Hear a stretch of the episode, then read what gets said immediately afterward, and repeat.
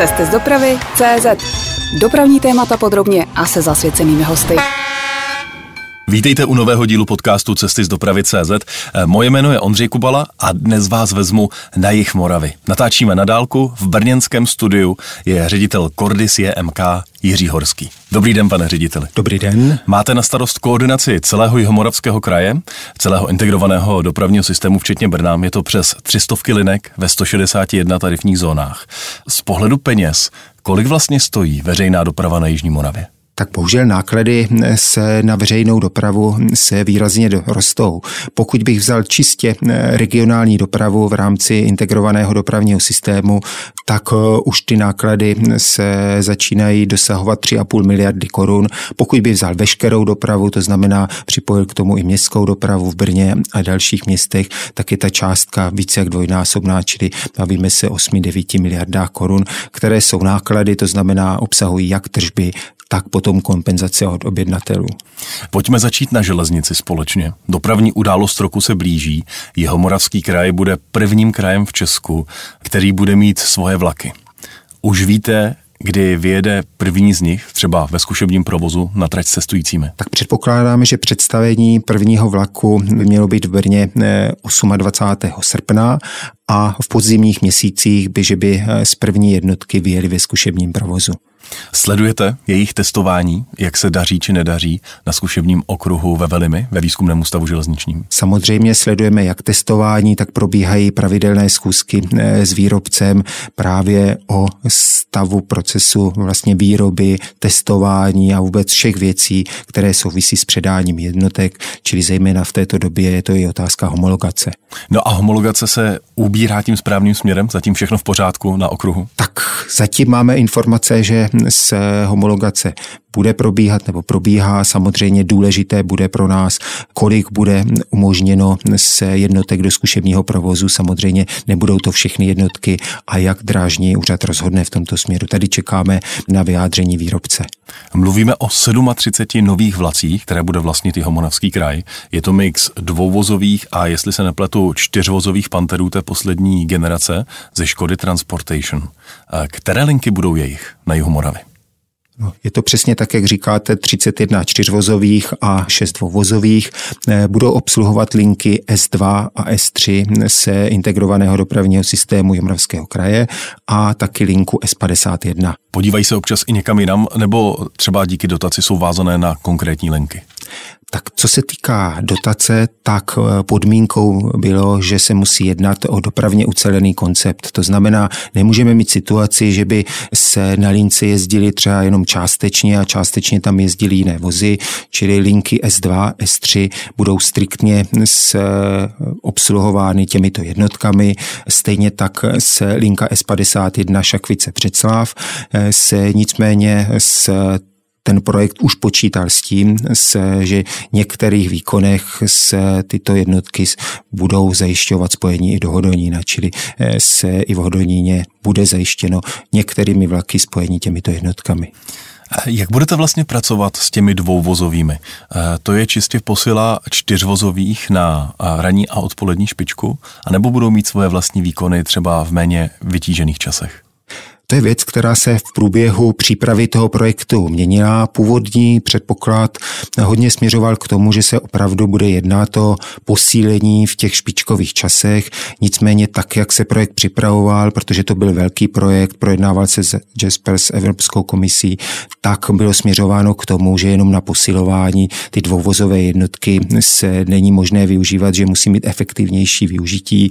Proto se jednak se budou využívány i v některých některých okrajových časech, to znamená třeba v těch večerních hodinách, se případně o víkendu nebo v eh, sedlech a zároveň třeba tu linku S51, kterou jsem zmínil, se Šakvice Břeclav, tam frekvenčně stačí dvouvozová jednotka, čili ta bude plně se v, vlastně v provozu pouze tím tou dvouvozovou jednotkou.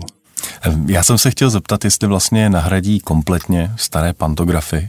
Než jsem si uvědomil, že ECM vám je vyřadilo ještě rychleji, než jste se s nimi stačili pravděpodobně rozloučit, že? Je to tak, s, vlastně se pantografy, to znamená řada 560, skončily v polovině června letošního roku a s vlastně už se nepočítá s nimi, že by se využívali jednak se vlastně pos, ke konci letošního roku se v souvislosti s využitím třeba na lince S3 nebo začátkem příštího roku na lince S2 po skončení výluky Benoblansko. A nahradí Pantery definitivně všechny klasické soupravy s lokomotivou? Znamená to, že ta elektrická trakce na Jižní Moravě bude už kompletně zajištěna jenom moderními nízkopodlažními vlaky?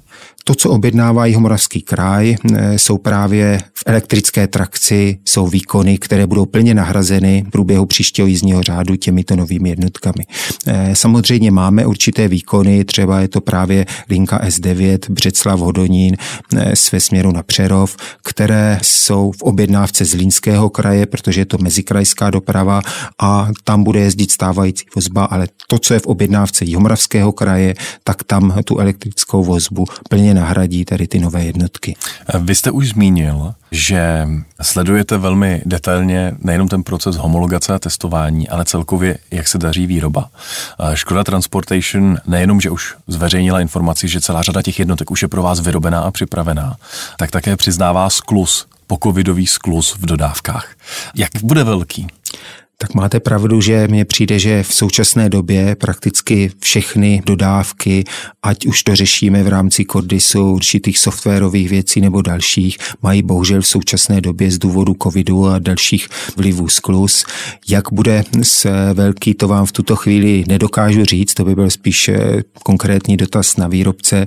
My z těch posledních jednání doufáme, že bude v řádu několika tí málo měsíců. To znamená, že v příštím roce počítáte, že dostanete máte všech 37 jednotek a začnou vozit cestující. Ano, s tím počítáme, spíš počítáme, že už v těch jarních měsících se postupně je bude Jomravský kraj přebírat zkušebního provozu do řádného provozu a počítáme, že v měsících, řekněme třeba květen, už budeme mít plný provoz, spíš doufáme, že ta situace bude lepší a ten plný provoz už bude třeba v měsíci březnu nebo v měsíci dubnu. Zmiňoval jste, že první z těch jednotek byste rádi představili cestujícím 28. srpna.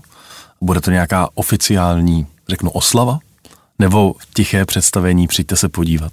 Ano, mělo by to být oficiálnější akce, kterou v současné době se ladíme a mělo by to být spojeno, pokud se zadaří třeba s parním vlakem, pokud eh, z hlediska eh, sucha či požáru nebude možné parní vlak, tak aspoň eh, určitým historickým vlakem, protože přece jenom to letní období je z hlediska parních vlaků určitým způsobem nejisté a měli jsme zkušenosti z minulého období, že jsme připravovali parní vlak, ale potom týden před se jízdou jsme ho museli rušit, proto to říkám říkám takto se opatrněji, nicméně chceme to spojit s většími akcemi.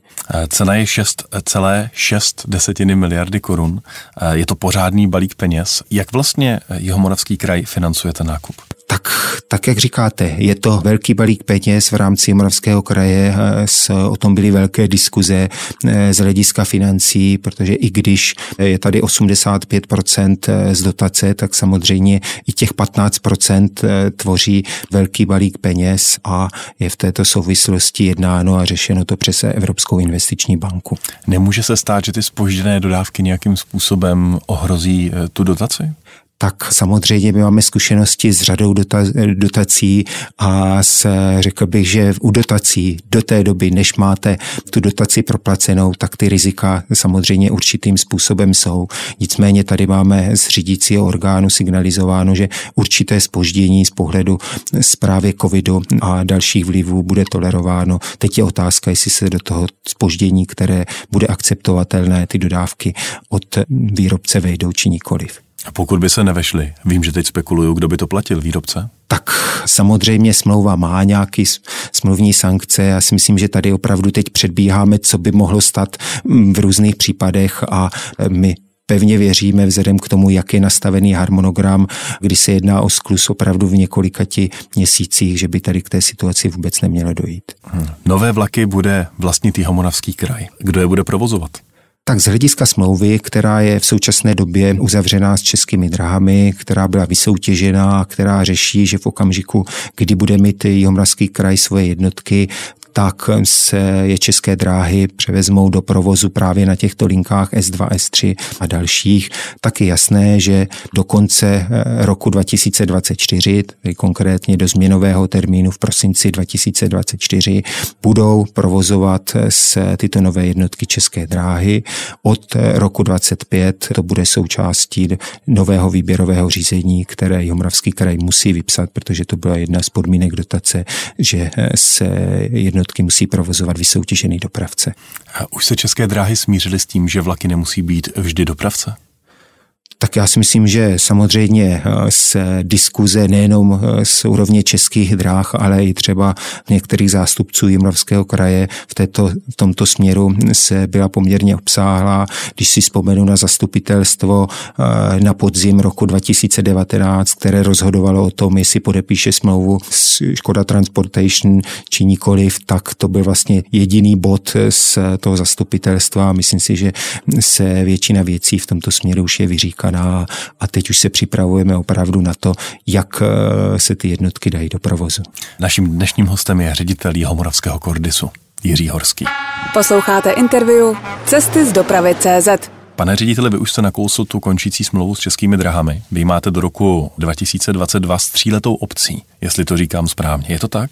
Ano, je to tak a tak, jak jsem zmínil před chvílí, je domluva, že ta obce bude uplatněna na dva roky, čili končíme v prosinci 2024. A to jsem se chtěl zeptat, končíte v prosinci 2024 se všemi výkony nebo jenom s částí a část třeba vysoutěžíte o rok později?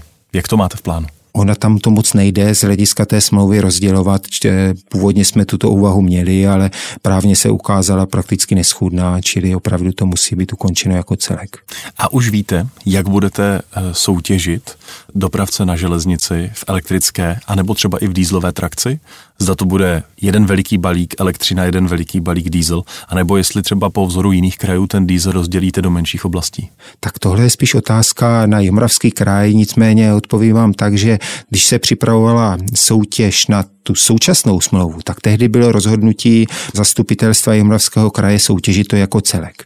Teď v současné době je rozhodnutí, že to může být rozděleno na více celků, čili opravdu je teď na stole i ta otázka rozdělení na motorovou trakci, elektrickou trakci a je tady více možností a právě v současné době probíhají tržní konzultace, z kterých by mělo být to nejoptimálnější řešení, protože mm-hmm. na jednu stranu čím větší celek máte, tak eh, máte třeba určité synergické efekty, na druhou stranu to může mít zase jiné nevýhody.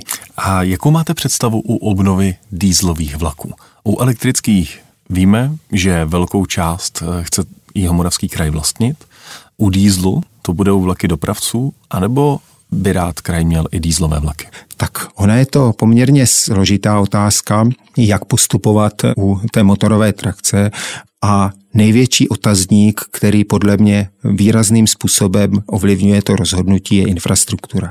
Protože když se podíváme na studie proveditelnosti, která zpráva železnic připravuje, tak prakticky na většině z těch významných motorových trakcí v rámci motorových tratích v rámci Jižní Moravy je připravována hm, určitým způsobem modernizace, elektrizace. Ať je to třeba Vlárská trať, nebo teď v současné době se elektrizace linky do zastávky, ale jsou i další studie proveditelnosti, třeba ve směru na Moravský Krumlov a další.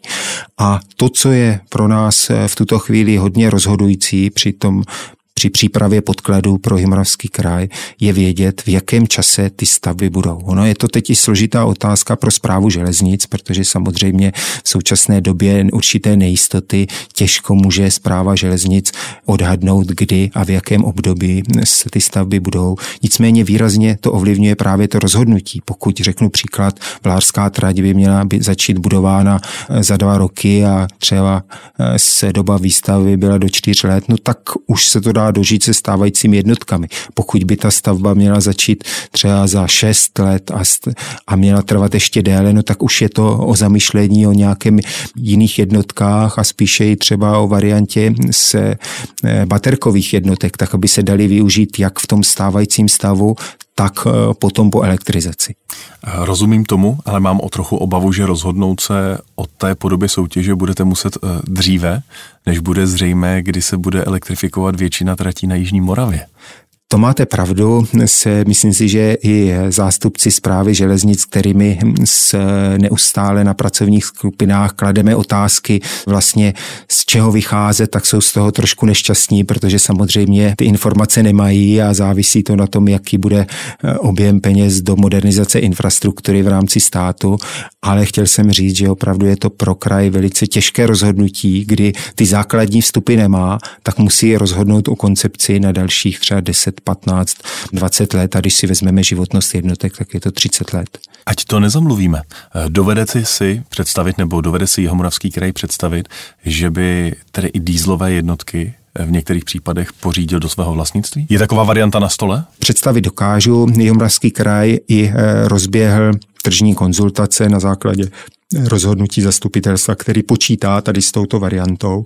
Nicméně spíš si myslím, že tato varianta se ukazuje, že možná nebude reálnou právě z toho důvodu, že asi nebudou dotační tituly, tak jak byly v rámci OPD2, z kterých se čerpaly ty dotace na elektrické jednotky, o kterých jsme se bavili, tak se, pokud nebudou vypsány tady pro ty hybridní jednotky, tak si myslím, že to bude výrazným způsobem eh, omezovat další diskuzi ve směru toho, jestli by ty jednotky měly být se dopravce nebo z kraje.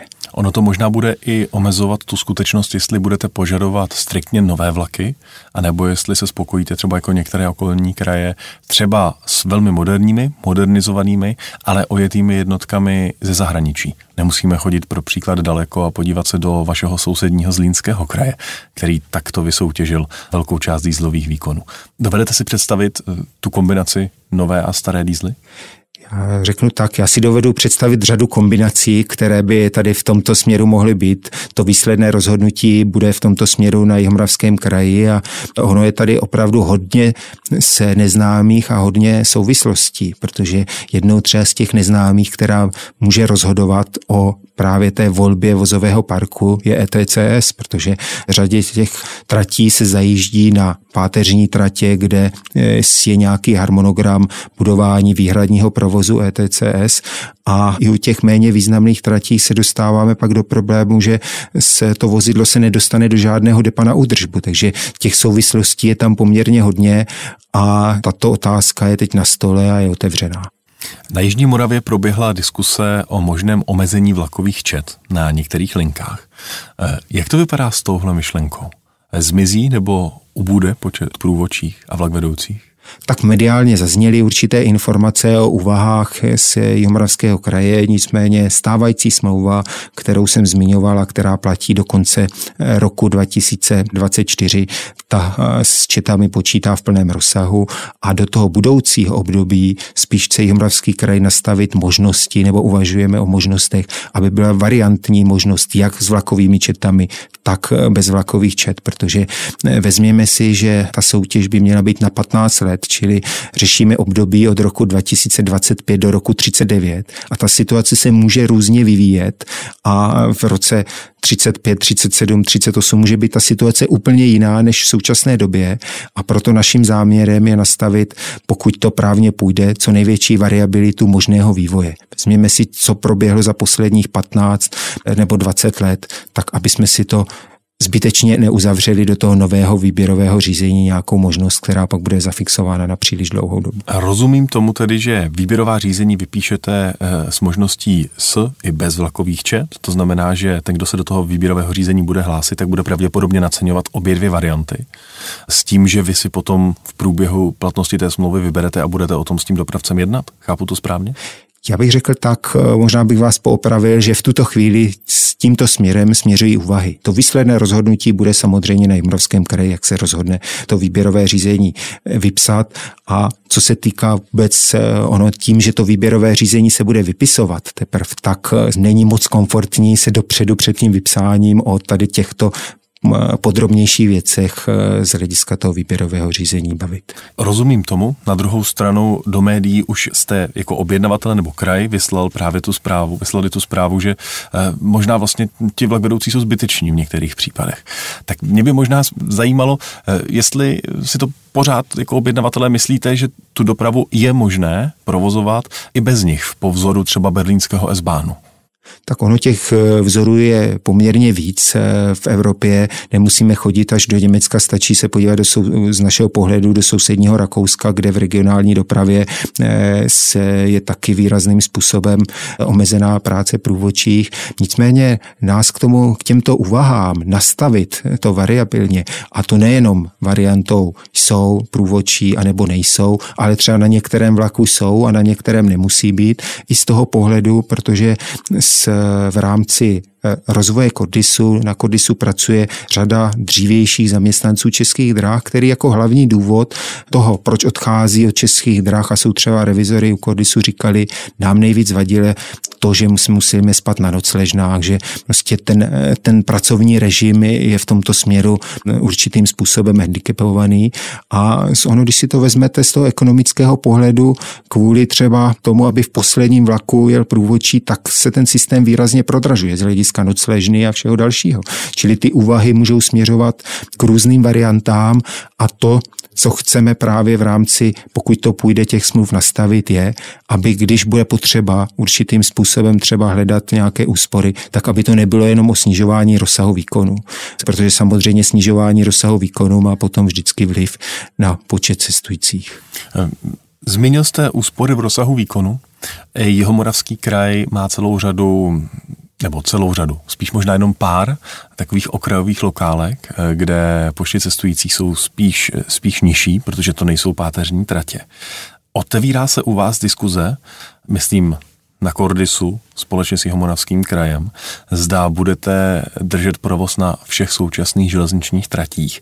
A nebo je, se také objevuje možnost, že byste třeba, jako to dělá středočeský kraj s radním Petrem Boreckým ze stanu, že byste zastavili nebo zásadně omezili provoz na některých tratích a nahradili to levnějšími autobusy? Tak ono, vy jste to v té otázce trošku zmínil tu odpověď v tom směru, že v rámci Moravského kraje těch lokálek, tak jak jsou ve středočeském kraji s těmi nízkými počty cestujících, je opravdu málo a ty tratě už byly v minulosti většinou zavřeny. Protože když se podíváte do historie, tak prakticky s, s každou etapou integrace se zavírala nějaká méně vytížená trať, ať už to byla se trať Hrušovaný Hevlín nebo Vranovice Pohořelice. Případně bych mohl jmenovat další škálu tratí, které byly postupně na Jižní Moravě eh, rušeny a prakticky z těch frekvenčně málo využitých zůstaly jenom dvě, které i v minulosti byly v diskuzi, nicméně a byly navrženy i v, v určitém období, naposledy v roce 2019 právě s přechodem na novou smlouvu od roku 2020 na zrušení. Tehdy se potom Jihmoravský kraj rozhodl, že ty finance do těchto tratí nejsou tak velké a proto se rozhodl zachovat tak, jak jsme se bavili v úvodu, že ty finance na veřejnou dopravu výrazně rostou, tak je možné, že tyto otázky eh, se znovu otevřou, eh, se nicméně v tuto chvíli nejsou na stole. To, co eh, se možná v tuto chvíli je na stole a určitým způsobem nás to překvapilo, když jsme viděli návrh jízdního řádu slovenských železnic a to je to, že vlastně v tom úseku Mijava se Vrbovce v návrhu slovenského jízdního řádu není žádná železniční doprava, takže možná to bude trať, která v rámci se IDSMK bude od z prosince letošního roku zrušena. Nicméně máme o tom zatím informaci pouze z toho návrhu jízdního řádu, kde pod s ním uvedeno, že úsek Mijava Verovce je procesu technického a finančního řešení zabezpečení, čili předpokládáme, že proběhne ještě jednání Eh, se mezi slovenskou stranou, která je zde objednatelem a s eh, Jomoravským krajem v vazbě, jestli na tomto hraničním přechodu bude nebo nebude zachována železniční doprava. A promiňte, já se vrátím jenom eh, k tomu, co jste říkal. Zmiňoval jste dvě železniční tratě, o kterých se už diskutovalo. Zda má smysl je provozovat. Nakonec se objednavatel rozhodl, že by šlo o tak malou úsporu, že nemá smysl ten provoz zatím zastavit. Které to byly?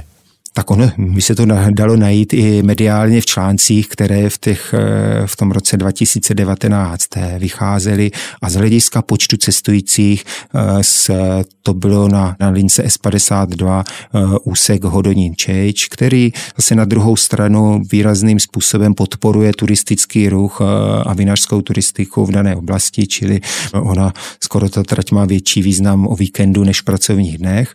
A potom to, co bylo dříve diskutováno, nicméně se bylo to v minulosti upuštěno, byl ten, byla ta trať mezi Boskovicemi a Velkými Opatovicemi, kdy i realizace Boskovické spojky v tuto chvíli počítá s nástupištěm v Boskovicích právě pro vlaky z Velkých Opatovic. A tam to pravděpodobně případný úbytek cestujících eh, může souviset s tím, že od severu z Pardubického kraje se prostě už několik let nejezdí a není kam dojet. Nebo se úplně pletu? Tak samozřejmě, pokud tam není přes mezikrajská doprava, tak to eh, na úbytek cestujících má vliv. A kdybychom se podívali naopak na případná nová železniční spojení, nové, eh, nové linky, nové vlaky, které byste chtěli otevřít. Plánujete rozšířit provoz na železnici, nebo teď je i Moravský integrovaný systém na svém maximu a takhle to bude dál? Tak eh, ono se to dá asi rozdělit do dvou souvislostí. Jedna eh, souvisí s těmi novými jednotkami, kdy chceme přejít na eh, rozsah provozu tak, jak byl v projektu, definován v těch letech 17-18 a on souvisí i s provo- rozsahem provozu, který byl třeba mezi Brnem a Blanskem o víkendech v roce 2019. Pak v souvislosti s covidem a v souvislosti teď s letošní výlukou byl zredukován třeba Brno-Blansko na hodinový takt. Chceme se vrátit k tomu s půlhodinovému taktu, čili určitý rozvoj počítáme se už v souvislosti s nasazením těch krajských jednotek a další rozvoj souvisí s infrastrukturou. Tak, jak eh, jsem zmínil, stavba, která by měla být další v pořadí dokončená, je eh, stavba tratě a zdvoukolejnění Brno zastávka a v té souvislosti se uvažuje nebo je připravován vyšší rozsah dopravy se na železnici, který, eh, s, s kterým vlastně tento projekt počítá a ke kterému bychom rádi směřovali. Jak bude vypadat ten dopravní koncept mezi Brnem a zastávkou u Brna, až bude dvoukolejná a elektrifikovaná trať dokončena? Tak ono je potřeba to rozdělit asi na dva dopravní koncepty. Ten hmm. úplně výhledový, který je se v té studii proveditelnosti souvisí až s novým železničním uzlem a s kapacitou železničního uzlu, aby se tam všechny vlaky z tady z této eh, tratě vešly. Pak je určitým způsobem, řekněme, takový částečný projekt eh, nebo částečná koncepce rozsahu dopravy na se této železniční trati vychází právě z možností železničního uzlu a ta zjednodušeně počítá s tím, že kromě těch dvou vlaků ve špičku, které jsou rychlejší, případně pokračují dál eh, za zastávku ve směru se na kraj Vysočina, je to doplněno ještě dalším zastávkovým vlakem, který právě bude obsluhovat ty nové zastávky, to znamená zastávky Ostopovice se Starý Lískovec, byť Starý Lískovec bude mít samozřejmě vazbu i u těch ostatních vlaků, až bude dobudován přestupní terminál na městskou dopravu a tímto způsobem by se měla ubírat nová koncepce se železnice na této trati. Samozřejmě vedle toho počítáme, že nebude tak silný rozsah autobusů, protože autobusová doprava po eh, právě dálnici D1 ve směru od eh, Rosic, od zastávky nebo od Tečic už v současné době eh, dosahuje pětiminutového intervalu třeba v ranní špičce a tady právě vidíme ten potenciál s chodu cestujících na železnici, protože zejména pokud nastanou opravy na D1, pokud začne rozšiřování na třetí pruh, tak si určitě dokážete představit, jak to spojení s posilnici bude komplikované a jaké tam budou vznikat zdržení. Máte už pro tento koncept, o kterém teď mluvíte, vlaky, respektive s nákupem 37 elektrických jednotek pro Jihomoravský kraj se počítá tak, že už bude dostatek vozidel i pro tento koncept? tak s tímto konceptem se samozřejmě nemohlo počítat, a s realita ukazuje, že bylo dobře, že se s ním nepočítalo, protože v souvislosti s časovým posunem, kdy elektrizace z, do zastávky bude až v prosinci 2024, protože tak, jak se mediálně proběhlo na začátku letošního roku, je tam roční sklus se oproti původním předpokladům, tak by to ani nešlo. Není možné, aby z dotace byly pořízeny jednotky a ty by, řekněme, od z letošního nebo od jara příštího roku do z prosince 2024 stály a nebyly využívány. To by bylo v rozporu s podmínkami dotace, čili proto koncept, který byl nastaven, počítá vyloženě s těmi linkami, tak jak jsem zmiňoval S2, S3, případně A linka S51. A co se týká linky do zastávky, tak tam právě řešíme nějakým způsobem jednání s dopravcí, jak by tento koncept mohl být od z prosince 24 v rámci nových smluv zabezpečen. Eh, to znamená, že vlaky pro ten koncept máte nebo nemáte? Teď jsem se v tom ztratil, pardon. No, tak každopádně to budou vlaky dopravce. Nemůžou to být vlaky Jihomoravského kraje a pak už je to jenom o jednáních s dopravci, jaké vlaky zde budou nabídnuty. Když řeknu příklad, můžou to být ty, ty panteři, které v současné době jezdí v, s, na linkách S2, S3 českých dráh, protože pak už tam samozřejmě budou jezdit na těch linkách jenom krajské jednotky, nebudou tam už jezdit tady tyto jednotky, čili určitým způsobem se zde nabízí možnosti, ale tím, že ta stavba se posunula a už to nenavazuje ani to, že by vlastně plynule mohli přejít, tak jak jsme původně počítali ty tyto jednotky z linek S2, S3 na S4, tak se to vyvolává určité další otázky k diskuzi a samozřejmě je to v prvé řadě rozhodnutí českých drah, protože jsou to jejich jednotky a oni budou rozhodovat, kam je dále nasadí potom, kdy Moravský kraj na linky S2, S3 nasadí krajské vlaky. Říká Jiří Horský. Posloucháte interview Cesty z dopravy CZ. Jihomoravská doprava není, pane ředitel, jenom o vlacích, ale samozřejmě i o rozsáhlé autobusové síti.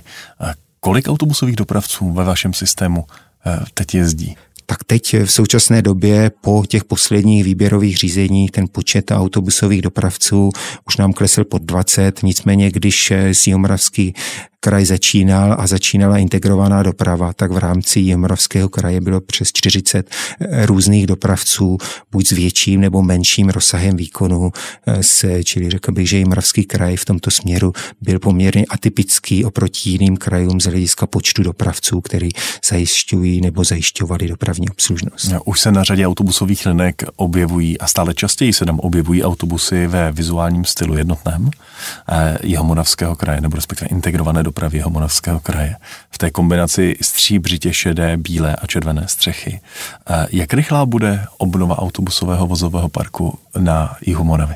tak v současné době je ta obnova velice rychlá. Když si vezmeme, že v rámci Jižní Moravy je z provozu, eh, včetně záložních, asi 780 autobusů, tak z těch nových autobusů v těch barvách kraje, tak jak zmiňujete, je v současné době 336, čili už je to poměrně výrazný podíl autobusů, který za poslední dva roky byl eh, modernizován. Nicméně počítáme, že v těch dalších letech už ta obnova nebude tak výrazná, protože samozřejmě nebylo podmínkou, že dopravci musí do nějakého termínu se vyměnit eh, se všechny autobusy. Byla pouze podmínka, že pokud kupují nové autobusy, což je vždy vždycky k začátku eh, plnění té smlouvy, tak ty nové autobusy musí být eh, už v barvách kraje v těch nových standardech Jihomoravského kraje. Ty staré můžou dojezdit eh, po dobu trvání smlouvy v tom původním vybavení a v původním nátěru, čili logicky vlastně ty původní autobusy tady můžou být ještě klidně dalších deset let.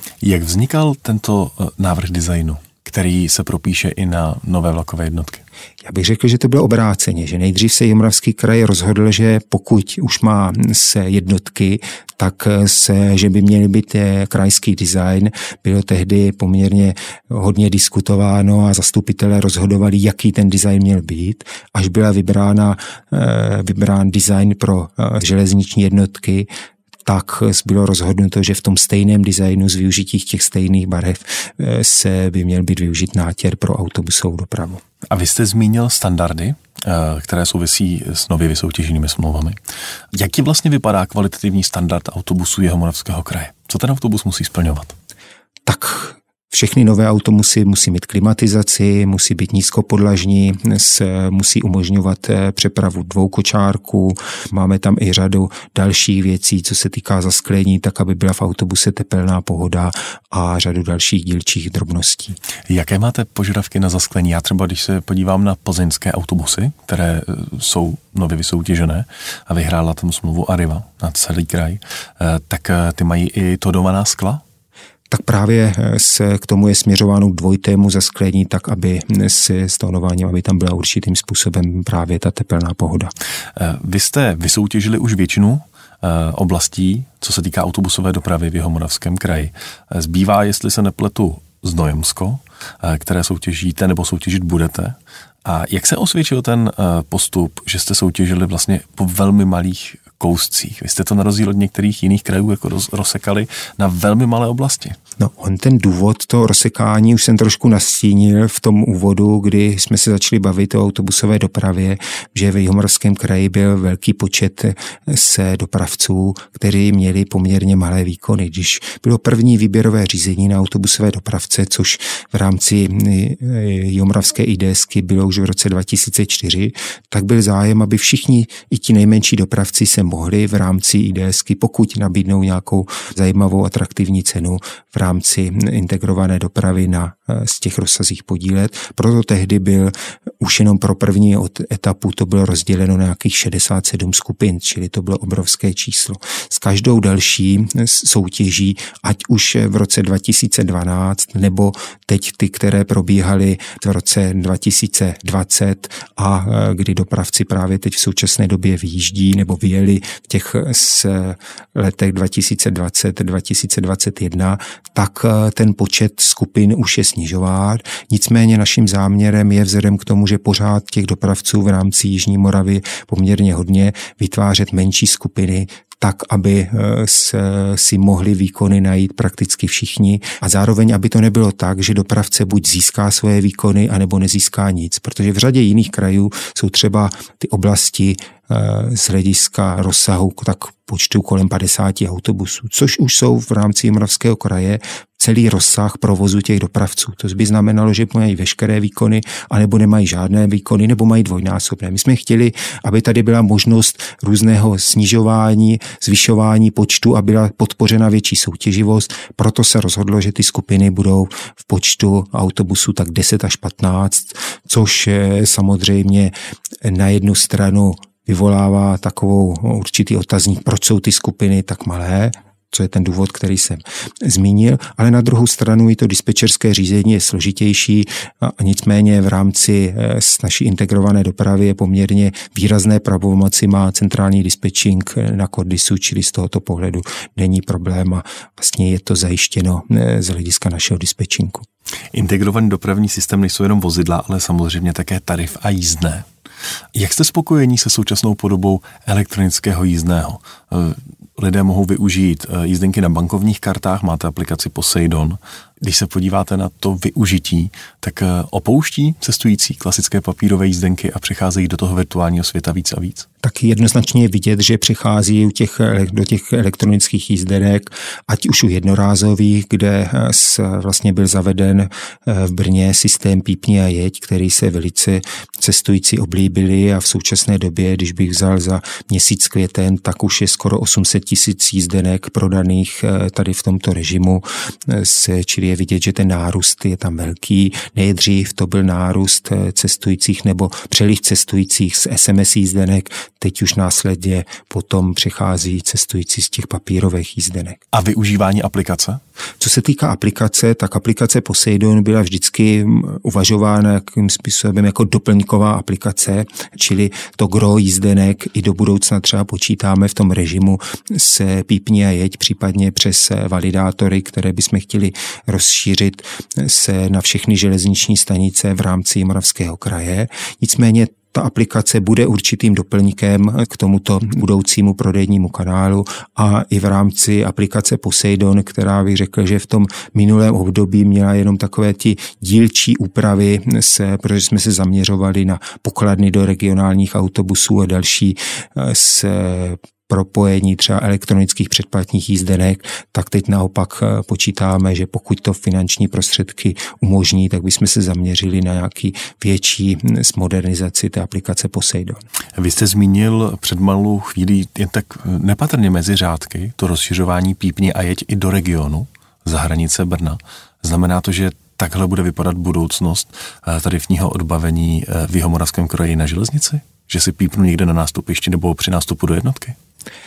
Já bych eh, to nezmínil vyloženě, že bych to porovnával s tím eh, klasickým režimem pípni a jeď s, eh, v Brně, kdy jenom přiložím kartu a o nic dalšího se nestarám. Tady bude trošku jiná situace, tady vlastně přiložíte kartu, ale zároveň budete muset navolit jízdenku nebo volbu, kam jedete a podle toho vlastně se vám navolí cena jízdného a, a bude zvolena ta příslušná jízdenka. Nechceme zatím jít do toho klasického systému check-in, check-out, protože zkušenost zkušenosti jsou takové, že řada cestujících potom u toho checkoutu zapomíná a zdržuje to s, zejména při těch velkých výstupech, které jsou třeba Brně na hlavních nádražích a nebo i dalších eh, se přestupních stanicích. A máte už představu, kdyby se měly objevovat první automaty pípni a jeď tedy na vlakových zastávkách? Tak v současné době se probíhá soutěž na dodavatele.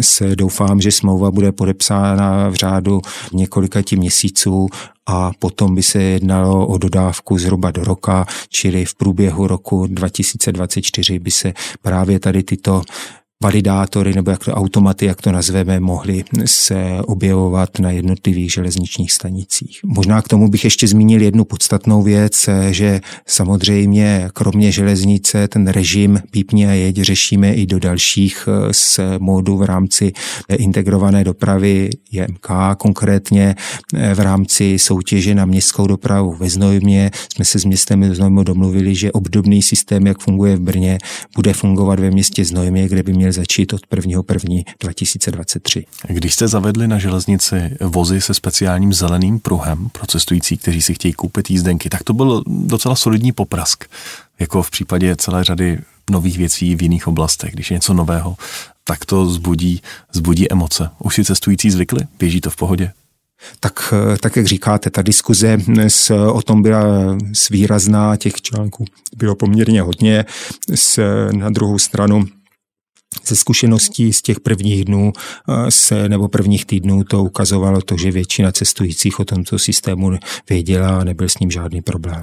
Celá řada krajů řeší právě s narůstající cenou za dopravu, ať už mluvíme o naftě nebo trakční energii, tak u té trakční energie to není tolik vidět, ale ty nárůsty jsou ještě mnohonásobně vyšší než u těch klasických pohoných moc čerpacích stanic.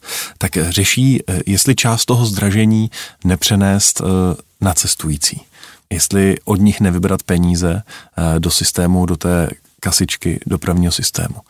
Jak to vidíte u vás v regionu? Zvažujete případné zdražení?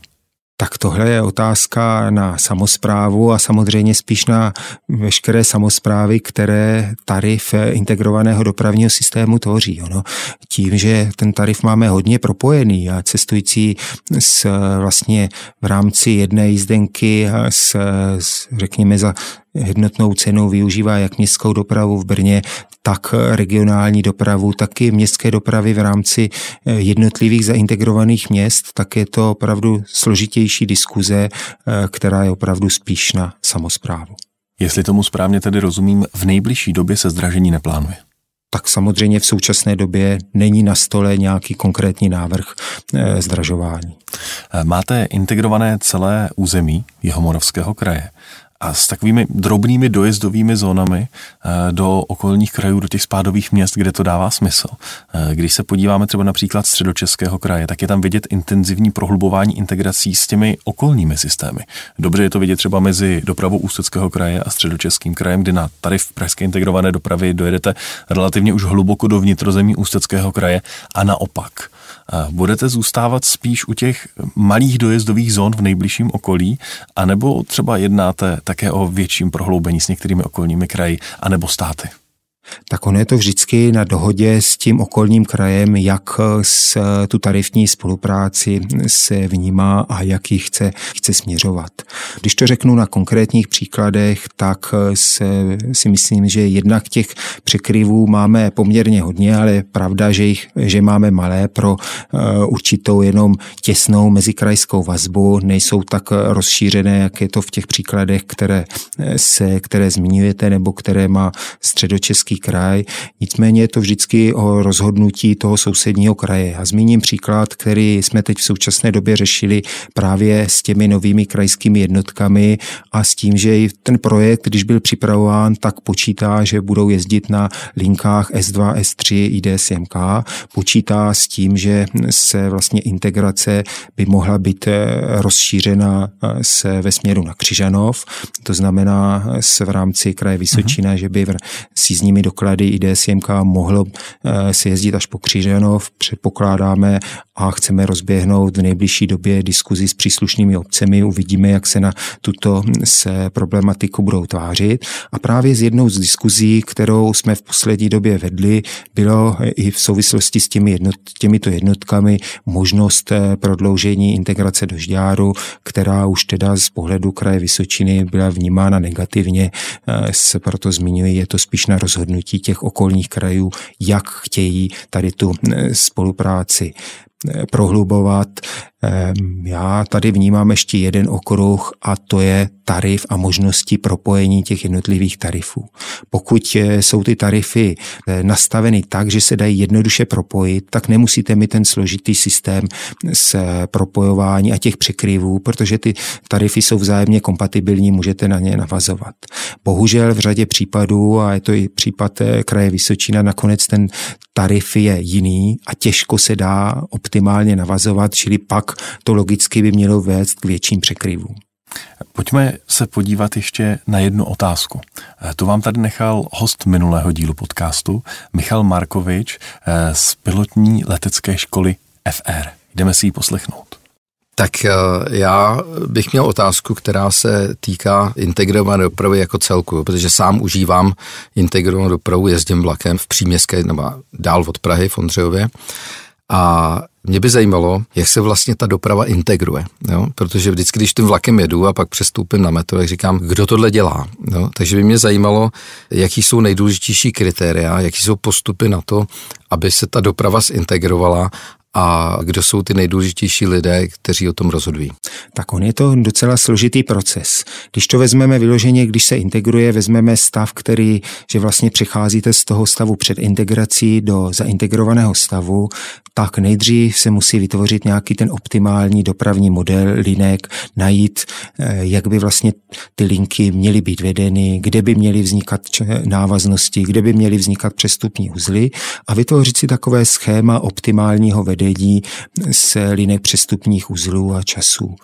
Pokud tohle máte, no tak samozřejmě to musíte začít pasovat na konkrétní zaměstnavatele, na konkrétní školy a snažit se tam najít to nejoptimálnější řešení, aby jednak vznikaly návaznosti a jednak, aby to směřovalo k těm jednotlivým zaměstnavatelům v těch časech, kdy je potřeba k těm školám. Z toho může vznikat docela složitý kompromis, kdy někdy upřednostníte přestup, někdy zase upřednostníte nějakou konkrétní vazbu, hledáte tam třeba i různé časové polohy na železnici, byť ten se proces na železnici je složitější, protože protože musíte vycházet z těch eh, volných časů a slotů, které na železnici jsou mezi rychlíky eh, se případně vlaky, které mají vyšší prioritu až eh, tohle máte, no tak začnete vytvářet oběhy těch jednotlivých autobusů a to je zase docela složitý proces, protože eh, zájmem je tu dopravu dělat co nejefektivnější. Takže to je ale jenom jedna část, to je ta část dopravní. Ale oni jsou ještě další dvě části, které musíte při zavádění IDS řešit.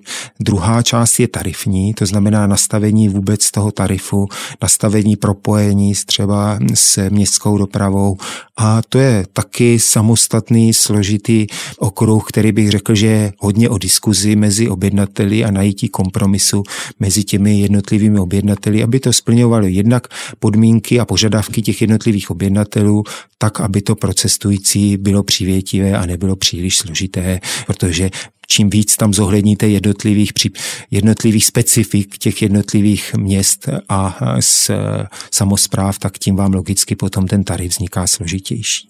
A třetí se neméně složitý okruh je pak ten organizační, nastavit to všechno přesmlouvit, nastavit clearing tržeb, nastavit všechny ty fakturace z hlediska tržeb jízdného a smluvní.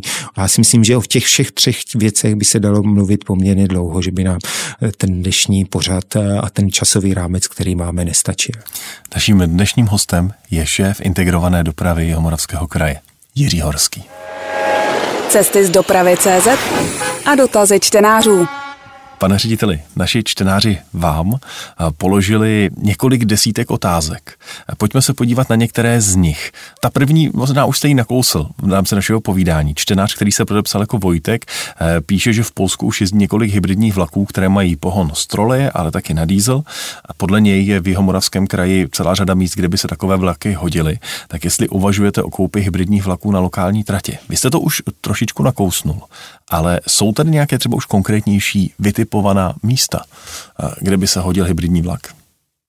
Tak jsou takové s možnosti, souhlasil bych právě s, tak, jak bylo řečeno v tom dotazu, že v rámci Moravského kraje řada míst, kde by se tady tyto vlaky daly využít. Konkrétně zvažujeme právě hybridní vlaky a jednou z variant je právě eh, elektrizace trati do zastávky, kde by do zastávky eh, vlastně byl veden vlak pod dráty a dále za zastávkou pokračoval s využitím baterek, eh, odstranil by se tím přestup v zastávce protože přeci jenom v současné době, tak jak Zpráva železnic postaví elektrizaci do zastávky, zastávkou zůstane motorová vozba, tak vlastně máte dvě možnosti. Buď využít tady těchto hybridních nových jednotek, anebo cestujícím se vytvořit přestup. Samozřejmě bude to i o penězích, protože si hybridní jednotka bude dražší než klasická elektrická jednotka v relaci na zastávku. Čtenář, který se podepsal jako Luboš Závoda, se vás ptá, když bude Jihomoravský kraj vlastnit elektrické jednotky, tak se s tím podle něj váže i potřeba řešit jejich nasazení, ať už plánované nebo operativní. Tak jak to chcete zajistit? To je otázka, která mi přijde, že míří na dispečerské řízení. Ano, je to tak. Ono je to poměrně celkově složitá problematika. Jednak budeme mít posílený dispatching IDSMK, který vlastně bude řešit ty případné kolize, které by vznik, mohly vzniknout mezi dispatchingem dopravce a full servisem a zároveň se bude e, jsme mít a ze smluv e, je to přímo definováno pracoviště v depu, e, se, kde bude provádět na údržba jednotek, kde bude pracovní koridisu, který bude právě dohlížet na nad tě, těmito činnostmi, tak aby tam nevznikaly určité problémy a možná bych řekl pro zajímavost, že to byla jedna z podmínek EIB eh, e právě, která sleduje, aby tady tento dohled byl. Čtenář, který se podepsal jako modré zábradlí, se vás ptá, proč v nově pořízených jednotkách nepočítáte s místy v první třídě? Proč si nemůže připlatit a jet pohodlně? Tak my s první třídou nemáme dobré zkušenosti z minulosti, že vždycky docházelo k přeplňování druhé třídy. První třída byla eh, poměrně málo využitá, proto jsme se rozhodli držet jednotnou koncepci v rámci celého Jimoravského kraje, to znamená mít pouze druhou třídu, ale snažíme se nastavit standard odpovídající, řekněme, do té první třídy. A spěšné vlaky, ty zůstanou také pouze v druhé třídě? Tak spěšné vlaky, které objednává Jimravský kraj, tak eh, s, zůstáváme v tom stávajícím stavu, čili pořád uvažujeme pouze o druhé vozové třídě. Eh, Dušan se vás ptá. Dobrý den. V původní smlouvě na koupi jednotek je zmíněna možnost dodatečného vložení dalšího článku do jednotek EMU 140. Eh, tím pádem by se z původně dvouvozových jednotek staly nově třívozové, jako je třeba řada 640 nebo 440. A počítáte k dnešnímu dní, že tuto opci vůči dodavateli budete chtít využít? K dnešnímu dní nepočítáme, že bychom tuto obci využili. Tak, jak jsem zmínil v eh, úvodu, my jsme v řadě případů chtěli mít co největší variabilitu. Nicméně sedmivozová jednotka, protože tak, jak jsme si řekli, je to hlavně na spojování čtyřdílné plus dvoudílné, už by byla delší než nástupiště, čili v tom konceptu, který máme v tuto chvíli připravovaný, by neměla moc smysl. Martin se vás ptá, proč eh, v integrované dopravě jeho moravského kraje prakticky neexistují noční spoje. Odjezdy z Brna mezi 23. a 5. raní by na prstech spočítal a pro navazující spoje platí to tež. Tak co se týká těch nočních spojů, tak až na výjimku některých těch železničních, v tuto noční hodinu máme nastavený standard, že na tyto noční spoje musí přispívat obce. Proto jsou směry, kde tyto noční spoje jezdí a jsou směry, kde by třeba měli logiku, ale nejezdí, protože se obce rozhodly, že o noční spoje nemají zájem. A jaký je zájem o pozdně večerní rozjezdy železniční z Brna? Myslíte ten, ten rozjezd 030, eh, nebo teď máme o půlnoci, protože spojení 030 eh, se bylo v rámci Brna zrušeno, tak eh, samozřejmě tady jsou různé výkyvy v průběhu roku a s, v posledních letech to bylo trošku zastíněno omezeními v souvislosti s covidem. Se, nicméně snažíme se zatím tady tyto se rozjezdy držet, byť ty náklady na ně nejsou malé. Jiříček se vás ptá, jestli si myslíte, že se někdy eh, dočká jako cestující alternativního spojení do Vídně přes Hevlín. Jestli podle vás ještě existuje nějaká šance, že se ta trať z Hevlína propojí s rakouskou stranou. Já si myslím, že ta šance se minimální. Ukazuje to i autobusová linka, kterou jsme zavedli do Lá, která není výrazně vytížená. A když si porovnáte jízdní dobu, která je přes Břeclav mezi Brnem a Vídní a jízdní dobu, která by při velkých investicích do modernizace infrastruktury byla přezlá, tak si myslím, že to, to by nebyla konkurenční varianta. Dana by zajímalo, co vás vedlo k tomu, že už neuznáváte tady v českých drah u regionálních vlaků eh, pro tu vnitrokrajskou přepravu v oblasti Jihomoravského kraje, když prý dopravce České dráhy dlouhá léta bez problémů zajišťuje téměř veškerou dopravu v okolí Brna a naopak u dálkových spojů zůstává platit tarif TR10 normálně. Tak, tak jak jste zmínil, nebo bylo zmíněno v té otázce, my ten tarif českých drah uznáváme mezikrajské dopravě, kde se má podle nás logiku pro přeshraniční dopravu. Co se týká dopravy uvnitř Jihomoravského kraje, tak není naším zájmem, aby eh, vedle sebe fungovaly tři tarify. Tarif SJT, eh, se tarif dopravce a integrovaný tarif, protože každý je postavený trošku na jiných principech, kilometrický, zónový a pak si logicky vznikají určité anomálie mezi těmi tarify, kdy s toto nevidíme optimálně, proto jsme chtěli směřovat k snížení počtu různých tarifů které se v rámci Jižní Moravy budou využívat. Uklidnila se už situace eh, s režíkami?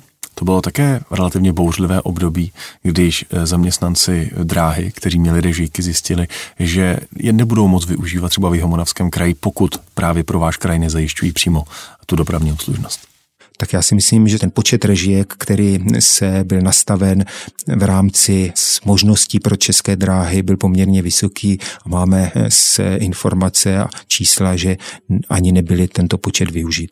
Petra by zajímalo, jestli budete aktualizovat mobilní aplikaci třeba o spoždění výluky nebo mapu spojení. Vy už jste zmiňoval, že Poseidon čeká nějaký velký refresh tak chtěli bychom k němu směřovat. Samozřejmě všechno je o penězích. Mě tady trošku překvapuje, že eh, se je tam mluveno o spožděních, které už se v rámci stávající eh, upgradeu mobilní aplikace máme, no ale samozřejmě chceme tam s určité vylepšení a to, co tam je zmiňováno, ta mapa spojení, to určitým způsobem zvážíme uvidíme, kolik by taková ta úprava stála a podle toho bude výsledné rozhodnutí, protože v současné době, se, tak jak se zvyšují náklady, tak se opravdu musí zvažovat každá investice.